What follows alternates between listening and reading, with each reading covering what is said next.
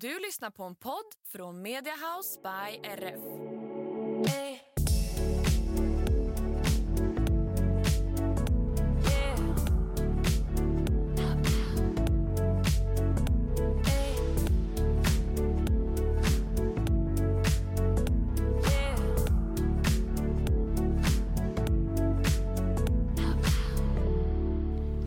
Tjabba tjena hallå!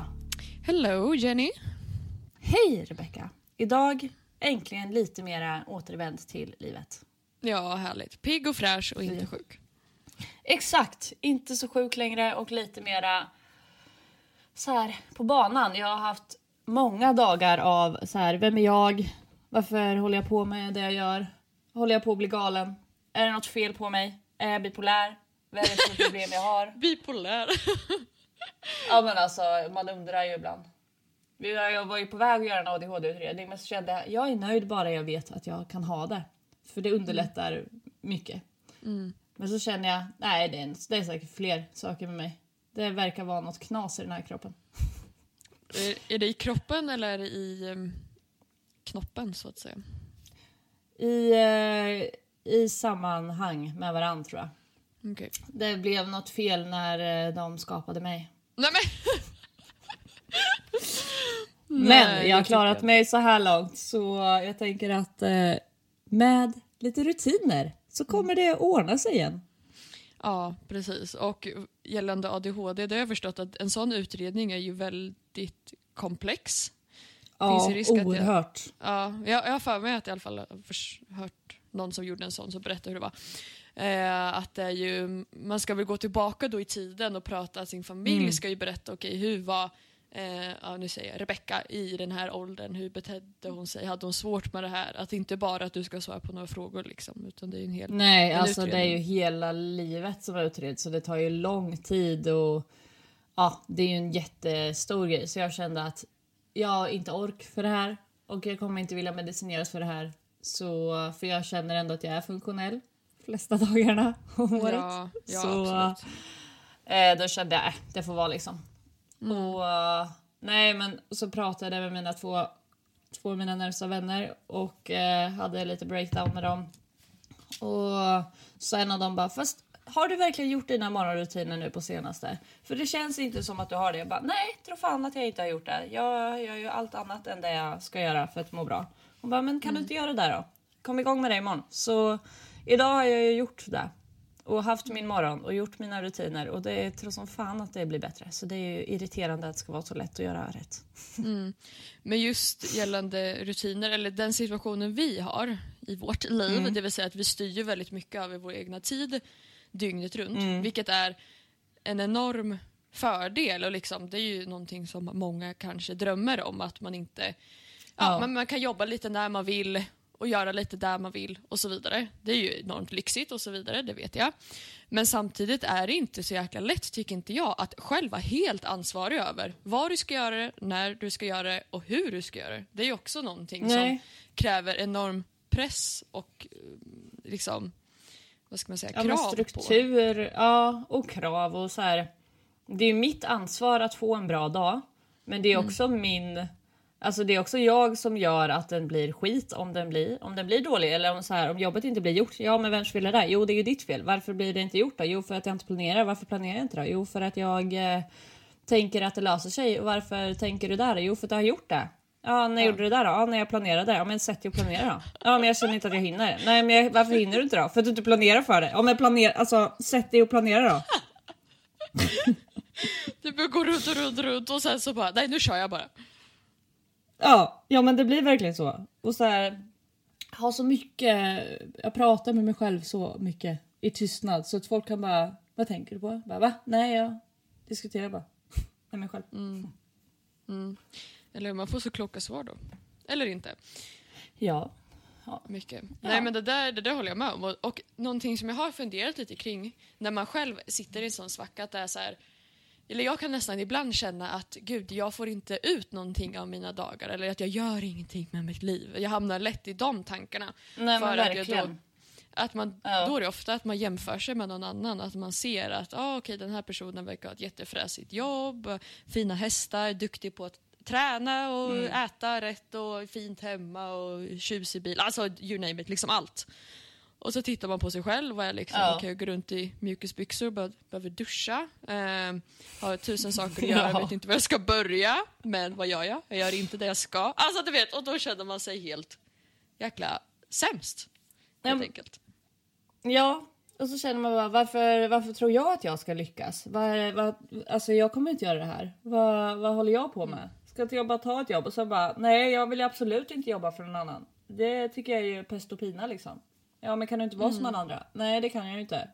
Nej, så sluta gnälla och gör ditt jobb då. Och så bara, men jag vill inte.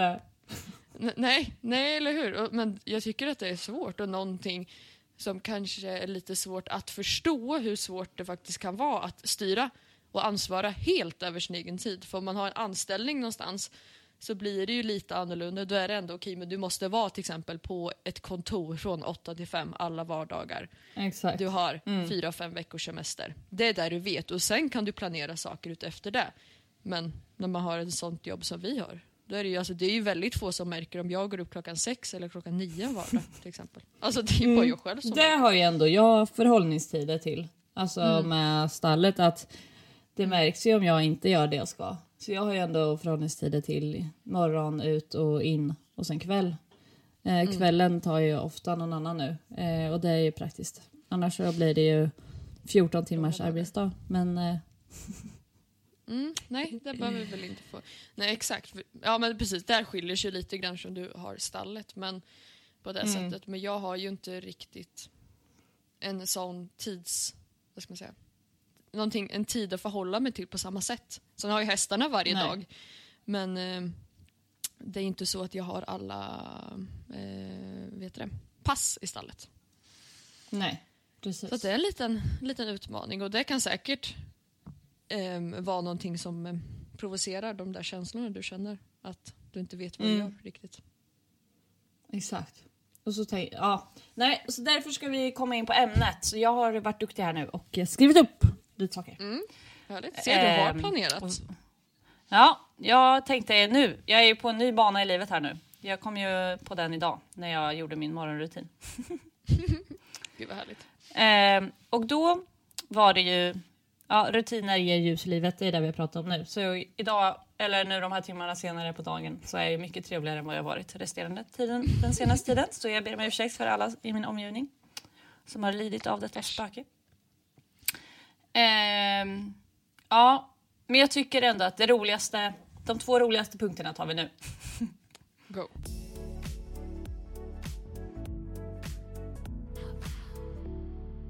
Och då är det att vara sitt varumärke. Eh, och då kommer vi in på branding som du så fint säger. Och även konkreta tips i uppstart av företag eller företagande i sig. All right.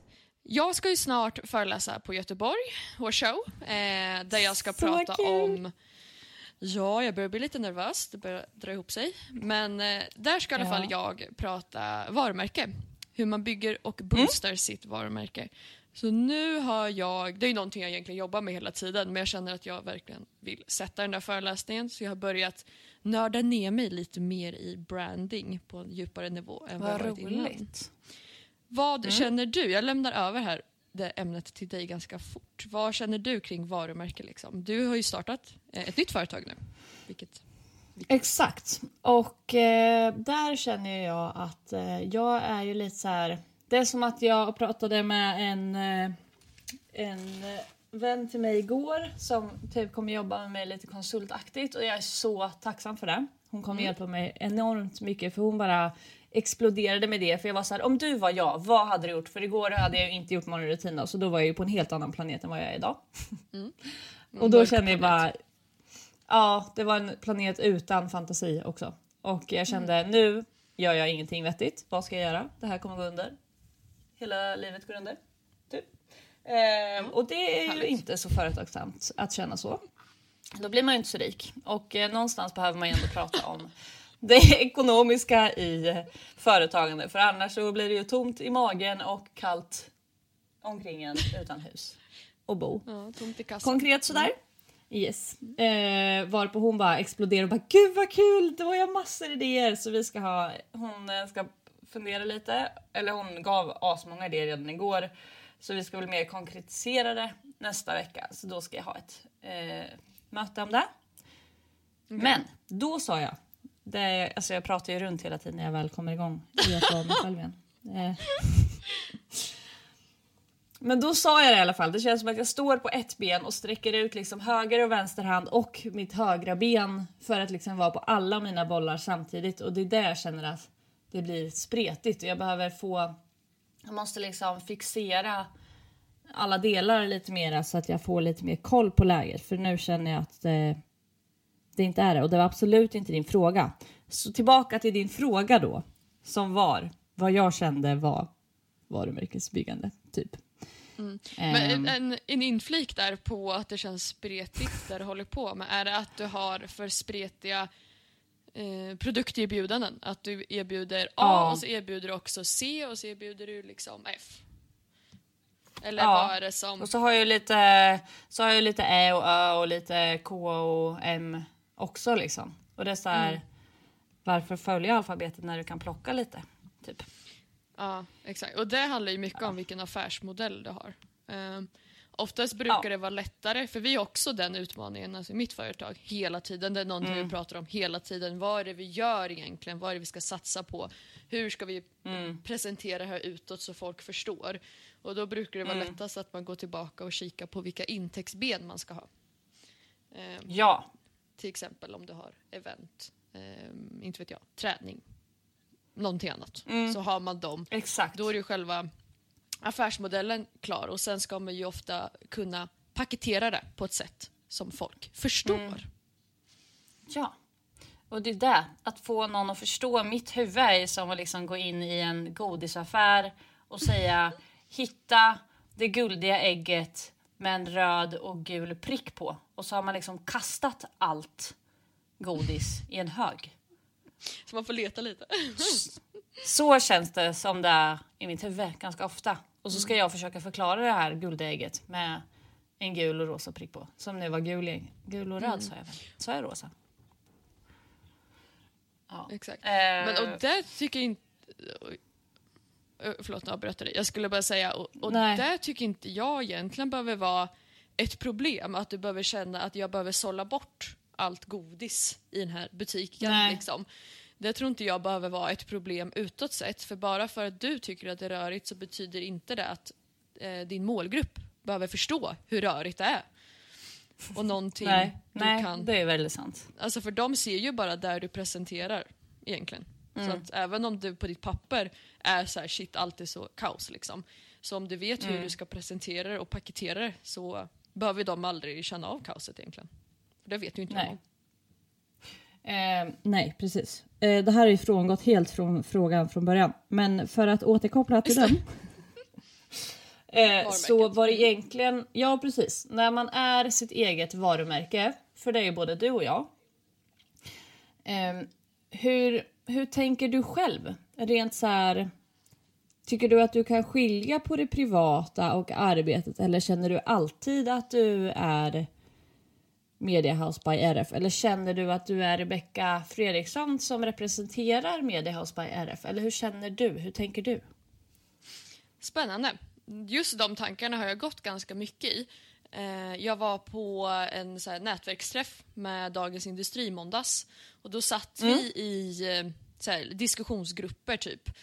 Där eh, man, ja, det var olika VDs från olika företag som satt och pratade vilka utmaningar man står inför. Och då så var det en person som tog upp just att han hade svårt att skilja på liksom privatliv och jobb. Och en lärdom som jag tog från den diskussionen det var att låt inte ditt arbete bli din personlighet. Att det inte ska vara det Okej. enda du definieras med. Och då Nej. kände jag mig extremt träffad. För då tänkte jag, okej, Ja. det jag tror många tänker på när man tänker på mig, som om man gör det så himla ofta, men om man nu gör det någon gång, Ja. eh, då är det nog främst det jag jobbar med egentligen, för det är det enda jag pratar med, eller pratar om och det enda jag delar med mig om på olika sätt. Liksom. Mm. Ehm, Så det finns ju en liten, en liten risk i det. Att det blir att Mm. man bara blir ett arbete liksom och att det, den största passion eh, hamnar i jobbet och att man då inte kan riktigt dela med sig av ett privatliv för att det liksom krockar för mycket med det du jobbar med. Om du förstår. Exakt. Ja, men det blir lite så här... Ja, men säg att man är ute på stan och festar och så här. Tänker du då på alkoholintaget för att ifall att du skulle råka träffa på en kund som... Ja, eller vad som helst liksom. Att, att det blir då att man kanske... Ja, men både du och jag är ganska flamsiga som privatpersoner och alltså det är ju...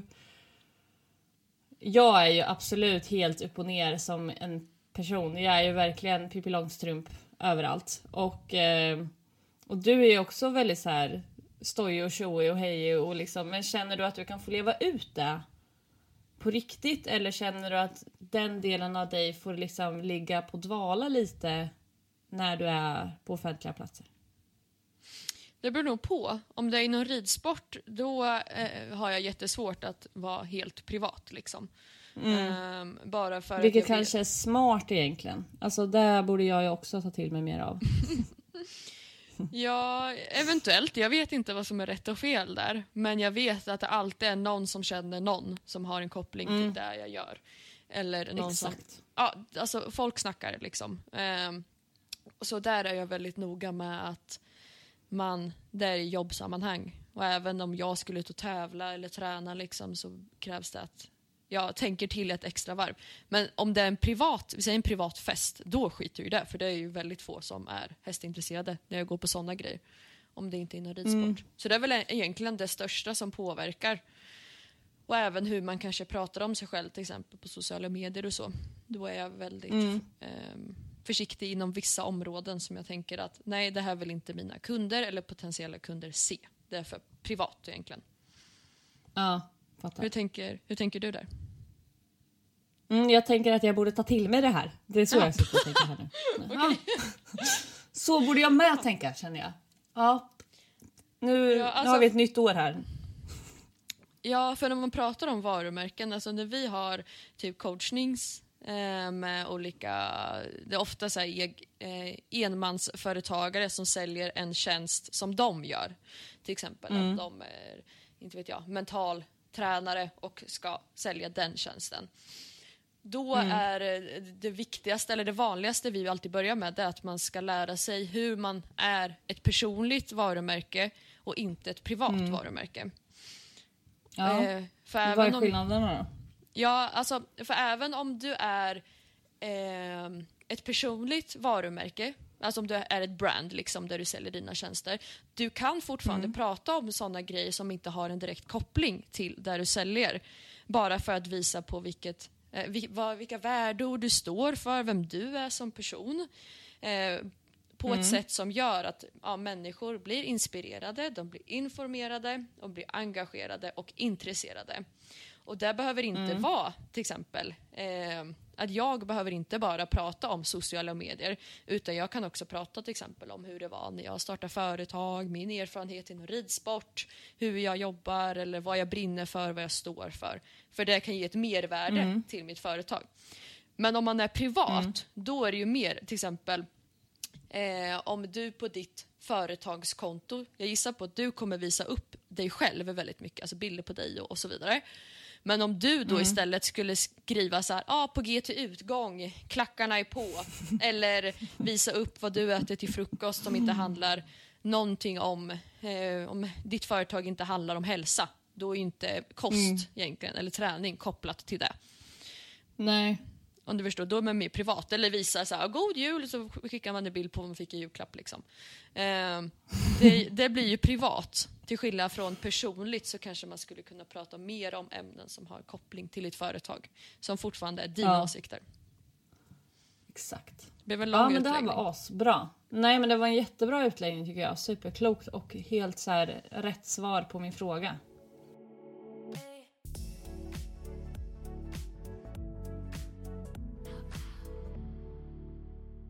En grej gällande varumärke och bygga varumärke som jag tycker att många företag gör dåligt, det är att man inte förstår att vi som människor köper ofta en produkt beroende på vad det är för varumärke som säljer det. Eftersom att de flesta marknaderna inom både produkt och tjänst eh, erbjudanden liksom är ju extremt mättade. Så att anledningen till att du väljer antingen det företaget eller det företaget är ju väldigt sällan för att de har en bättre produkt utan det är ofta vilket typ av varumärke du vill associeras med egentligen och förknippas med. Och det tänker jag i ditt fall är ju enormt viktigt att det du kommer sälja är ju mycket också dig själv. Exakt. Och då är ju att folk ska ju känna en tillit och intresse i dig och inte bara där du säljer. Jag tror det är där du kommer kunna få flest kunder egentligen. Mm. Och då känner jag så här, eh, just marknadsföringsmässigt. Jag har ju, nu har jag startat en mera ridinfluerad, eh, så liksom för, för den delen av företaget så att det bara är liksom för alla hästkunder och allting. Eh, sen tar det såklart tid att bygga upp eh, alltså en kundbas och en följarskara på ett konto. Mm. men där är ju liksom rent bara hästmässigt. Och sen blir det liksom det blir lite svårt och det här får vi nog ta helt mina tankar out of eh, podd. ja. ehm, ja. Eh, ja, mm, ja, mm, ja. Jo men när jag till exempel är i stallet då är jag ju ändå då är jag ju ändå gården som ett varumärke också. Och mig själv som ryttare och mig själv som komma skall produkter eller tjänster. Så jag kan ju inte gå dit och ha ett bitchigt humör om jag nu känner mig bitchig en dag. För att alltså vem vill vara där då? Det är ju... Och så är det med allting. Det räcker inte med att jag ser trevlig ut och är gullig på Instagram eller Facebook eller kommenterar massa snälla saker. Är jag ett trälig människa som person så blir jag ju trälig oavsett. Alltså det hjälper inte att man ser snäll ut bara på sociala medier. Man måste vara en snäll och god person i verkligheten med. Ja men exakt och framförallt för din eh, hästverksamhet. Mm. Där kommer ju folk, eh, förstå mig rätt, jag tr- de kommer ju välja dig beroende på vad du är för typ av person. För eh, om man Mm. tittar just på utbildning och hästar, det finns ju enormt många som jobbar med det på olika sätt. Eh, verkligen, så jag- alltså oerhört. Så jag tror inte att din framgång i det kommer ligga i att du så här, rabblar upp tävlingsmeriter och så vidare utan jag tror att din framgång för att få in ännu fler hästar och kunder kommer ligga i hur du är som person. Din alltså hästhantering, att du är väldigt enkel, göra med, lösningsorienterad. Eh, alltså alla de här mjukare värden som du står för. Ja, Jag tror att ja det är snarare det är sjukt bra. snarare det som gör dig un- unik och spännande liksom. För att annars så... Alltså det finns ju enormt många andra ryttare också. Ja, verkligen. men man, Ja, men tack så jättemycket. Och det tänkte jag också på i veckan. Jaså?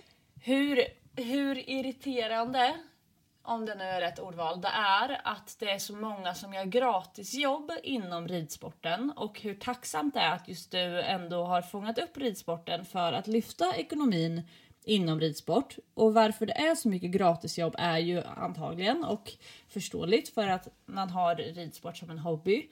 Men för oss som, alltså ridsport är ju mitt levebröd eh, på många sätt och då blir det ju så här att då, att eh, vi tar bara våra namn, att Jenny, Jenny här, en annan. Nej nu tar vi att eh, det, vi utsätter Anna här nu. Anna är ett bra namn. Anna. Att Anna här borta, att hon väljer att rida en häst gratis för Britta. Det blir ju att fler tror som Britta att man kan göra det här gratis. Och då när jag då säger ja, det kostar si och så mycket. Då blir det så här, men gud vad dyrt. Eh, Anna gör ju det här helt gratis. Ja, det är ju kul för Anna att hon lägger sin tid på att göra saker gratis. Men det är också, det blir så synd tycker jag. För att dels, eller det är så klu, det är, det är en väldigt kluven diskussion egentligen. För att å andra sidan, när man inte har, när det enda man vill är att bara rida, ja då är ju det här liksom det mest tacksamma du kan få är att så här, du får, du får ha min häst men eh, du får ingenting för det. Nej, då är det klart att det är bra liksom. Men, men det blir också lite... Du skulle ju inte gå till någon annan. Jag skulle aldrig kunna gå in på en advokatbyrå och säga jag vill ha hjälp med det här. Nej. Fast jag vill att du gör det gratis. Då skulle ju alla bara, nej verkligen inte. Eller gå till gå in på en Apple-butik och säga kan jag få den här tjänsten som ni har gratis? Nej, varför ska du få det? Ja, men jag tänker att det är så många som, som har en Apple. Så varför kan inte jag få den gratis? Mm. Eller så här, det är svårt att sätta det i relation till någonting annat för att ridsport är så specifikt men, men det blir så tokigt tycker jag ofta när, mm. när, man er, när det erbjuds tjänster som egentligen är så värdefulla, när de erbjuds gratis. Mm. Exakt. Till liksom... Jag håller med. Ja, du förstår ju vad jag menar. Ja, verkligen. Jag håller med. Och det där är ju någonting som vi ständigt jobbar med hela tiden. Eh, mm. Att folk vill göra saker gratis. Eh, vilket jag är absolut allergisk mot. Och jag tror att problemet sitter mycket i att ridsporten från grund och botten är, bygger på mycket ideell eh, verksamhet. Alltså ja. ridskolor, ridklubbar, ryttarföreningar och så vidare. Eh, jag tror att det mycket grundas i det, men bara att idag så är ju ridsporten enormt stor. Det är den största, eller näst största ungdomsidrotten i Sverige. Eh, jag har för mig att jag läste att det finns fler hästar än kor i Sverige. Den faktan vet jag tusan hur bra den stämmer, men jag har för mig att, den, att det är legitim. Så att det är en enorm mm. bransch och då har ju folk börjat förstått att men det här borde man kunna arbeta med. Men bara att det här mm. ideella, lite utnyttja söta tjejer som håller på med hästar. De ska vara tacksamma. Exakt, och det är väldigt mycket tacksamhet och så här. Sen tycker jag å andra sidan också, jag förstår att så här, man kanske får göra några hundår och man kanske får jobba lite mera och ja, men göra mycket grundgrejer för att man ändå måste branda sig och man måste göra sitt varumärke större och få, sig, få lite ögon på sig och allt det här. Mm. Men jag tänker också Ja fast alltså du går ju inte... Det finns ju inte på något annat jobb där du går utan lön för att du är ny på jobbet. Nej, det är inte sant. Eller så här... Det har jag tänkt på, men det är helt sant. Så funkar det ju inte. Bara, Nej, oh. fast det är ingen som vet vem du är än, så du kan inte få några pengar för du har inte gjort något stort än. Nähä? Nej. Okej, okay, ja men då går jag här och jobbar på H&M för att ingen vet vem jag är än. Så jag jobbar på H&M tills, tills jag blir upptäckt då. Men vad då? Mm. Ja, det vet jag inte. Nej, men du får vänta tills du, tills du är någon. Tills, eh, tills Britta här säger att du har gjort något bra. Mm. Ja, det, Eller vad då? Det var, det var ju riktigt eh, slående sagt tycker jag. Eh, för så, så är det ju verkligen. att om man, Det behöver inte vara att man jobbar liksom eh, vad ska man säga, vid en dator inom ridsport utan det är också liksom, som du sa, i stall. Att hur många mm. hästskötare eh, får, behöver, får dealen att ja, men du får gratis boende om du jobbar här 12 timmar per dag. Aldrig ledig. Mm. Du ska vara tacksam att du får vara nära hästarna. Det här är en väg in. Alltså det är ju så jävla mycket bullshit tycker jag. Eh, att eh, klart så fan de måste få lön för det. Och inte då 2000 spänn som jag gissar på de flesta löner ligger på. Varför kan det inte bara vara en... Mark en skälig lön liksom? Ja, exakt. Alltså, det tror jag. Jag vet inte hur det ser ut i andra branscher men jag kan gissa på att de som jobbar inom fotboll får en lön oavsett vad de har för uppdrag egentligen. Oavsett om de är bollkalle eller eh, vet du det? Teamleadare tänkte jag säga, vad så heter det inte? Ja, nej, men jag vet inte så här. Nej, men jag förstår inte vart ifrån det här kommer. Eller varför. Jo, jag förstår ju vart ifrån det kommer, men jag förstår inte hur det kan fortsätta så när när världen ser ut som den gör. Mm. Och ja, men åker man till andra länder, ja då är, då är ridning en rikemanssport. Mm. Och det behöver inte vara så i Sverige tycker inte jag. Jag tycker det är jättefint och jag tycker det är jätteroligt och det gläder mig att så många kan hålla på med ridsport. Mm. Men jag tycker att de som hjälper till att skapa ridsporten till där den faktiskt är ändå bör få en skälig lön. Det är inte så mycket begärt liksom. Nej. Tänk alla de som är teorilärare eller ridlärare eller som hjälper till på läger och allting. Varför ska de göra det gratis? Exakt, och jag tror också att det handlar om dels att det, att det kommer, eller att det är mycket ideellt inom ridsporten, men också att ja. det är definierat som en hobby fast det inte är en hobby utan det är en livsstil. Oavsett vad egentligen ja. hur du har hästar. Utför det. Ja, ja. Så är det inte en hobby utan det är en livsstil. Ehm, och jag tror att många tänker att nej, men ridsport, hästar är en hobby. Det ska man betala för. Du ska inte få betalt för det. Nej. Jag tror att det hänger ihop. Men samtidigt är det så här, ja, men då har man ju inte koll på utvecklingen. Hur många som faktiskt håller på med hästar, hur mycket branschen omsätter, bara hur mycket eh, olika till exempel klädesföretag inom ridsport omsätter. Alltså det är liksom 100 miljoners belopp per år de Mm. drar in på att sälja hästsaker. Så det är klart som fan att det finns pengar.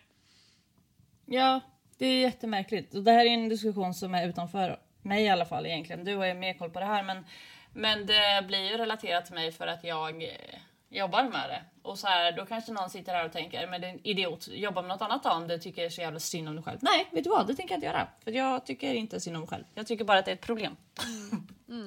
Ja, nej men och också så här. Alltså jag vet inte i ditt fall hur man skulle kunna hantera en sån kommentar men det är väl kanske bara att säga så här. Nej men det är ju mitt jobb. Jobbar du Ja. gratis? Mm. Om det inte passar så får du hitta någon annan i så fall. Mm. Och det, det blir ju det som blir lite problemet att det finns de som det blir någon annan och för min del blir det också att eh, jag kan ju inte rida bara för ridandets skull heller i och med min kropp utan jag måste ju lite tjäna på att jag ändå utsätter mig för det. Och eh, det gör ju alla. Alla utsätter ju sig för, för en risk när de rider och sen så behöver man etablera sig som namn och så, så ser det ju tyvärr ut inom sport att det är inget tyvärr, alltså det är väldigt tudelat här. Det är både tyvärr och inte tyvärr. Man måste ju jobba upp sitt varumärke så att man ändå visar ja men det här gör jag ändå så att det finns lite. Egentligen handlar det om att det finns en studie eller lite research bakom att jo fast den här personen är legitim och det är ju egentligen inte konstigt i sig. Ehm, Ehm, så på så sätt är det såklart viktigt att man har haft några kunder eller att man, man har lite meriter och så. Och det behöver inte vara tävlingsmeriter för den delen utan bara att du har hästvett och att du kan utbilda hästar på ett trevligt och alltså humant sätt. Att man behandlar hästen som en individ och förstår att det är ett flyktdjur och att det är du själv som ska alltså snällt och trivsamt leda den in i en ny kunskap. Du kan ju inte slå in kunskap i en häst, det är ett flyktdjur. Den förstår ju inte vad det är du säger. Det är ju en jättekonstig grej att vi ens kan rida på hästar. Ja, gud ja. Det håller jag med om. Ja, nej, alltså den här diskussionen är ju väldigt eh, spännande och det är också intressant eh, om man är ute i eh, eh, alltså det svenska näringslivet eller vad man ska säga. När, typ när jag är ute på eh, olika träffar där man eh, möter många olika företagare och som ja, jobbar inom olika branscher på olika sätt. Om man säger att man är inom ridsport, det är så intressant. För det bruk, alltså den vanligaste feedbacken jag får när jag säger att jag är nischad inom ridsport, det är att de säger gud det måste vara en riktig guldgruva. För att det Ja. finns så många engagerade eh, ryttare. Liksom. Ja. Ja. Eh, och det, det är så intressant att folk utifrån ser ridsport verkligen som den här sekten, typ. Att här finns det folk som vill betala för kunskap, de vill betala för inspiration, träning, fina saker, fula saker, alltså you name it. Eh, de älskar allt med hästar. Sen kommer man väl till ridsporten och då är det väldigt diffat ibland hur det faktiskt ser ut. Ja, och just med kunskapsdelen också så här, det är sällan folk går... Det är väldigt ofta det är fullsatt på en gratis föreläsning. Men om man tar betalt för föreläsningen, då blir det så här, men gud vad snålt att de tar betalt för det här. Fast vart är det snålt? Vart går du på en utbildning och den är gratis? Ja, exakt. Det finns inte i något annat land där sånt är gratis. I Sverige är det gratis för att vi får gå gratis skola och gratis mycket annat. Och det är ju inte gratis i grunden för vi betalar skatt. Och därför anses det gratis för att du kan få det utan att betala med ett kort direkt. Alltså det här är ju, nu är vi inne på något helt annat Ja. också. Men, eller alltså så här, den, det- nu är vi ju frångått lite men det har fortfarande med samma sak att göra och Ja, men det, ja. Det är väldigt intressant just eh, om, om du tar utbildning eller föreläsning. Också där att jag kan få lite så här förfrågningar, invites till att gå på en, ja, någon, någon träff eller någon föreläsning. Och då kan det liksom vara en tre timmars föreläsning kan kosta 15 000 ibland. Och då någon, alltså, om jag ska vara ärlig så har jag aldrig betalat 15 000 för en tre timmars föreläsning. Men någon gång har jag fått gå ändå utan att börja betala och det är alltid fullsatt. Och då vet man, oj, alla de här personerna har betalat 15 000 för att lyssna på den här föreläsningen i tre timmar. Det skulle ju aldrig gå inom ridsporten. Mm. Nej, nej, och det är det som är sjukt ändå för att det har tagit Alltså det är som allting och det är som jag har sett någon eh, bild så här som kommer förbi med quote att eh, någon frågar typ, eh, nu, nu tar jag något här, jag höftar, eh, men typ en person ser eh, Leonardo da Vinci sitta på en parkbänk och han säger kan du måla en tavla på min servett? Och det tar eh, Leonardo då, hittar på det här nu, men ni förstår eh, metaforen. Så det tar då Leonardo typ fem minuter att måla ett konstverk på den här servetten. Varpå han tillbaka den till personen och så säger han ett väldigt högt pris och så säger han så och då säger han va? Det tog dig bara fem minuter. Mm. Ja, fast det har ju tagit en livstid, en livstid att skapa den här kunskapen för att det ska ta mig fem minuter att göra det nu. Mm. Exakt. Och det är ju likadant med ridsport och med all kunskap som alla har att ge och som alla företag, alltså man går ju inte man går inte till ett företag och säger hej, kan jag få, kan jag få lära mig allt ni vet? Mm. De bara, ja det kostar sig så mycket. Oj vad dyrt. Jag trodde jag kunde få det gratis eftersom att du ändå vet det. Det kostar ju inte dig att prata med mig. Nej, man bara, nej just det.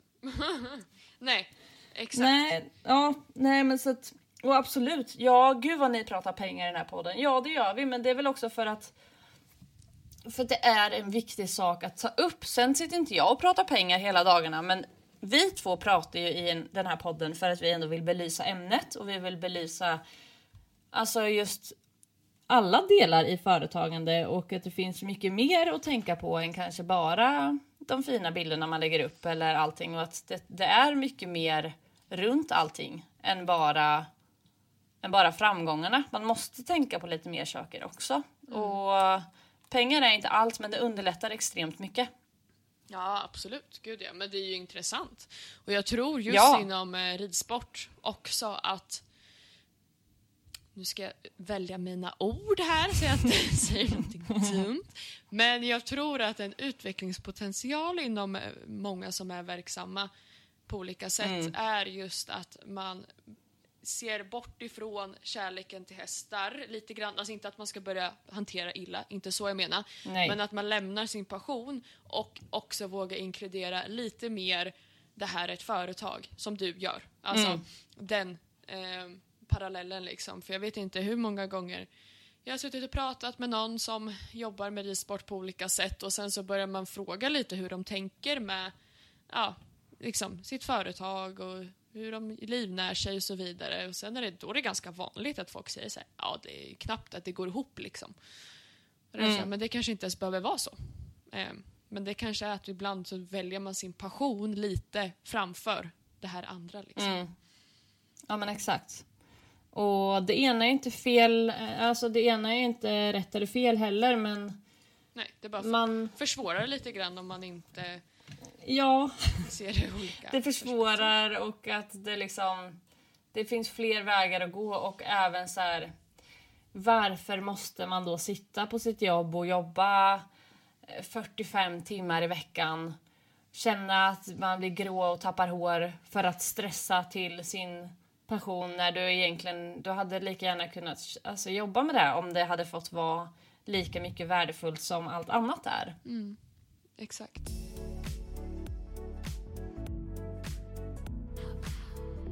Ja, det har verkligen frångått helt och hållet från mina två grundfrågor som vanligt när vi pratar. det är okej. Okay. eh, var det något mer? Kommer inte ihåg. Varumärke så hade du något mer va? Ja, eh, konkreta eh, tips för eh, företagen. Men jag känner lite så här att det vill man nästan ha en eget avsnitt för. Mm. Mm. Så jag tänker att vi lämnar den till nästa vecka. Exakt.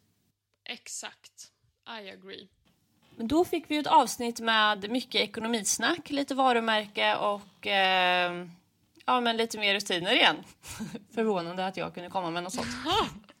det är vår, vår standardgrej. Ja. Förresten, en annan grej. eh, innan vi Mm. lägger på.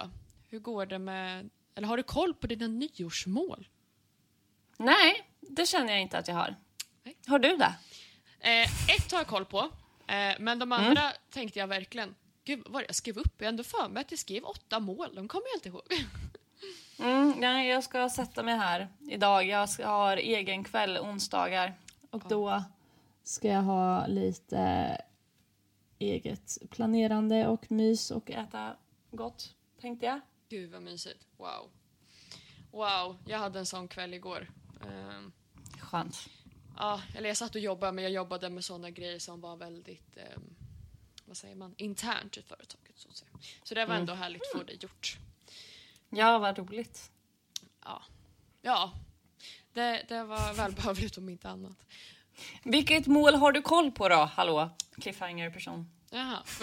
Eh, det är ju just... Eh, eh, vi håller lite koll på omsättningen så att vi uppnår det som vi skulle. Vi Vad skulle- roligt.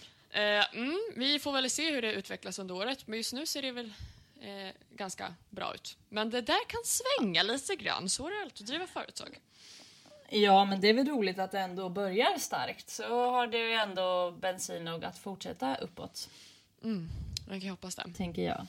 Man kan ju hoppas det. Men just att eh, eh, driva företag är jätteroligt, men det är också att man måste ju verkligen vara eh, man eh, dels ägare eh, och sen så är man ju också sitter man ju egentligen i ledningsgruppen och sen är man också VD och sen är man ju också en av de personerna som gör jobbet. Alltså ett företag är uppbyggt eh, att det ofta finns liksom ägare som säger eh, det här är vad vi vill med vårt företag. Sen finns det ju en ledningsgrupp, eller en styrelse, förlåt, en styrelse som säger okej, typ sätter upp mål hur vi ska göra det och sen så är det ju ledningen eller VDn som styr andra för att det ska uppnås. Och sen är det anställda som gör jobbet. Men om man är egenföretagare så är man ju alla de här i ett och det är ibland lite svårt faktiskt.